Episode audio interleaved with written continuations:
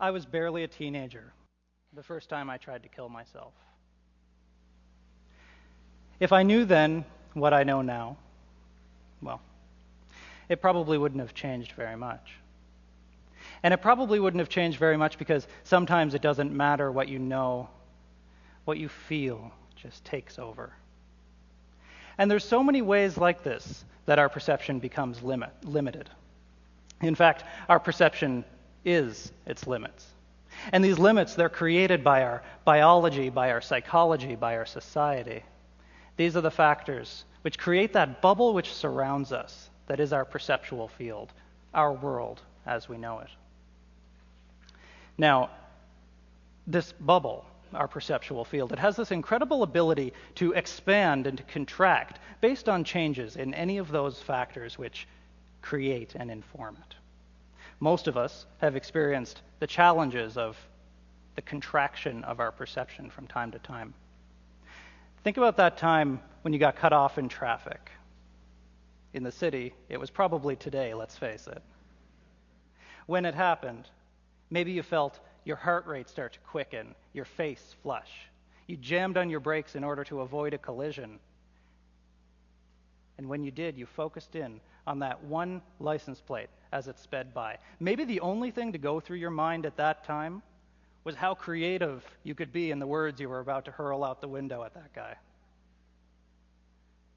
Now, eventually, your perception would have returned to normal. You would have relaxed, you would have went on with your day, you probably would have even forgotten about it. But imagine you didn't. Imagine you stayed there, stuck there, in that narrow, dark place.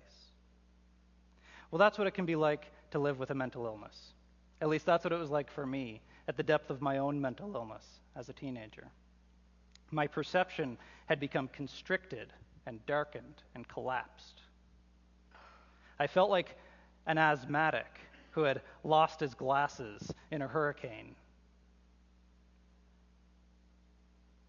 So when I was sitting in that chair, across from my eighth grade guidance counselor, the only thing that I could think was, You're not good enough.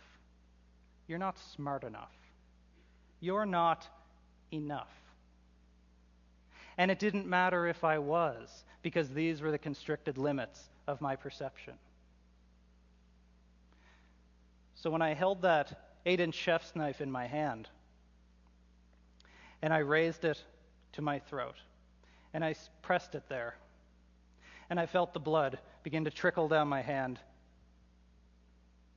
The only thing I could think in that moment, nobody would even know you're gone. I heard the guidance counselor ask from across the room, miles away it seemed like. He said, Mark, please don't. I heard him, but I wasn't listening. I just took a deep breath. I don't have a choice. Had the guidance counselor not reached for me across the room, tackled me to the floor, wrestled that knife from my hand, maybe I wouldn't be here today. I think about that a lot. Now, not all days were that dramatic. In fact, most days I probably seem like just any other normal kid, if not a little quiet. And because the truth is, I was. In fact, I was so normal, most people never would have guessed. They probably would have even been surprised to find out how I would hate the way the sunlight came in my window every morning when I would wake up. And I know that some of you know that feeling too. I was so normal that a few years later, after not getting the help that I so clearly needed, most people would have never known that I was the one that had caused so much commotion late one night when I tried to jump from an overpass. Then again, if they did know, I would have been the last to find out anyway. Because that's how these types of things go. People seem plenty eager to talk about mental illness and about suicide, just as long as it's behind closed doors and in hushed voices. Well, this is the part that I'm doing differently with you today. By sharing with you my experiences, I hope to raise my voice, and I hope to open those doors. And this is how I do it I remember. I remember I was wandering the empty streets of my hometown. I was alone this time, unlike that other time. And it's because I wanted to die alone. My mind was running, screaming, shaking, collapsing in on itself again. When you're in that place and your perception is collapsing like that, those old thoughts kept coming back again. You're not good enough. You're not smart enough. You're not enough. So I walked up and I approached the railing to the overpass. I walked along it. I looked over. I came to a light post on my left hand side and I stopped. Should I hang in there for just one more day? That's a phrase that people always seem to ask themselves when they're suicidal, I've found. I asked it to myself and others with whom I've worked, young people today. They've asked it too. It's this instinctual word of hope. Should I hang on there for just one more day? For what? To be that crazy kid? I've already held on for this long, and things haven't gotten any better. Why would I keep trying what hasn't been working? I'm not crazy. My perception was collapsing, it was squeezing out that instinctual hope that everybody has inside them. So I climbed the railing in three parts, like rungs on a ladder. I was being very careful not to slip. I climbed back down the other side again. I had very few choices in my life. But this, this was certainly one. And I needed something, anything that I could be certain about. So I turned around. And I felt the railing pressing against my back just below my shoulder blades. I stretched my arms out on its cool metal surface. I remember feeling raindrops under my fingers. I looked down at my shoes. My running shoes were old, worn out, tired. My heels were on the concrete. My toes were on nothing. I looked past my toes to the ground, 50 or so feet below. And on the ground, I saw a rusted out chain link fence topped by three strings of barbed wire. As I was standing there in that moment, the only thing that I could think from my collapsed perception was how far out would I need to jump from this bridge so I wouldn't land on that fence? Because I just didn't want it to I just didn't want it to hurt anymore. In that moment, my entire life was completely in my control. And when you're living in a hurricane like this all the time, that's a really unfamiliar but really satisfying feeling to feel like you have control over your whole life. So I stayed like that for a while. I just stood there in that feeling, experiencing that feeling of having agency over my life for a change. Eventually, I was brought back into the present by a man's voice over my right shoulder. I talked to him for a while, but even today, I don't remember about what. He was wearing a light brown jacket, but I don't remember his face. I didn't look back long enough, and I never saw him again.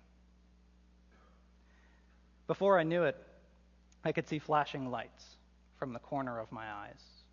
I looked to my right and to my left, and there were three police cars on either side blocking off the street. There were crowds of late night gatherers gawking at me from either side. This was two, three in the morning, I guess. Either they came home from the bars or they just walked up to see what was going on. A male voice from my right side, I heard him scream to me, Jump, you coward! Okay. That's enough. Again, I took a deep breath in and as I did, my arms, they seemed to rise from the railing, like they'd suddenly become weightless and unburdened. I could feel the edge of the concrete under the arches of my feet begin to shift. I started to pitch forward, and as I did, I felt the wind blow around my body and on my face and through my hair, and it felt free. Then an arm reached around my chest. A hand grabbed the back of my shirt. The man in the light brown jacket later told police that my body was completely limp when he grabbed me and he dragged me backward over the railing. Can suicide really be a choice if it's the only choice available? We ask ourselves, how can it be the only choice? How can it even be a rational choice? And hopefully we wonder and we ask ourselves how we can help. Well, we can start to help by better appreciating that our mental health is contingent on this state and the flexibility of our perceptions. Whether we have a mental illness or not, how expanded or how contracted our perception becomes impacts the choices that we make. When I was standing on that bridge, my perception was so collapsed that I only had that one choice. Now, when we encounter the suicide of somebody else, we always seem to try to rationalize it. I hear it all the time. And I think that's because we're uncomfortable with feeling helpless and with not understanding. But since we know that our perceptions are created and continually informed by our biology, by our psychology, and by our society, we actually have many entry points for potentially helping and better understanding suicide. One way that we can help is to stop saying that people commit suicide. People commit rape, they commit murder, but nobody has committed suicide in this country since the early 1970s when suicide was decriminalized. And that's because suicide is a public health concern, not a criminal one. And it's a health concern. We know that. 90% of people who die by suicide have a diagnosable and treatable mental illness at the time of their death. And we know that with medication, with psychotherapy, these treatments work. So we need to make these treatments more available in an informed way to everybody. And we can be a part of that change, whether we have a mental illness or not, by taking charge of our own mental health. When we go in for our annual physical. We make a point of doing an annual psychological too.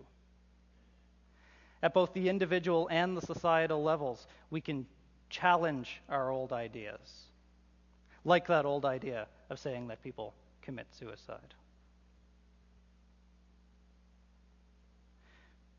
When I first started out doing this, I used to beg for somebody to do something about suicide and stigma. Well, that's not acceptable anymore. So instead, I've started doing something. When a leading cause of death among new mothers in the first year after childbirth is suicide, that's not acceptable either. When our First Nations, Inuit, and Metis communities are being ravaged by a suicide rate five to six times higher than the national average, that's not acceptable when almost a quarter of 15 to 20 year olds, 15 to 25 year olds, sorry, who die at all, die by suicide, that is not acceptable. So, like I said, when I used to plead for people to do something, and that's not acceptable either, well, you're here and you're doing something already. Because you're changing the way you think, and that's what changes the world. So, for those of you who might be thinking about suicide today? Good. Keep thinking about it. And then start talking about it. And then start doing something about it too. And for those of you who might be contemplating suicide, I know that there's a hope somewhere deep inside you. I've felt it too. Keep that hope alive. We need you we need you to be leaders in this conversation, whether we are ready to have it or not. And trust me, if you're anything like me, it's this conversation that's going to keep you alive every single day as though you've got just one more day. Thank you.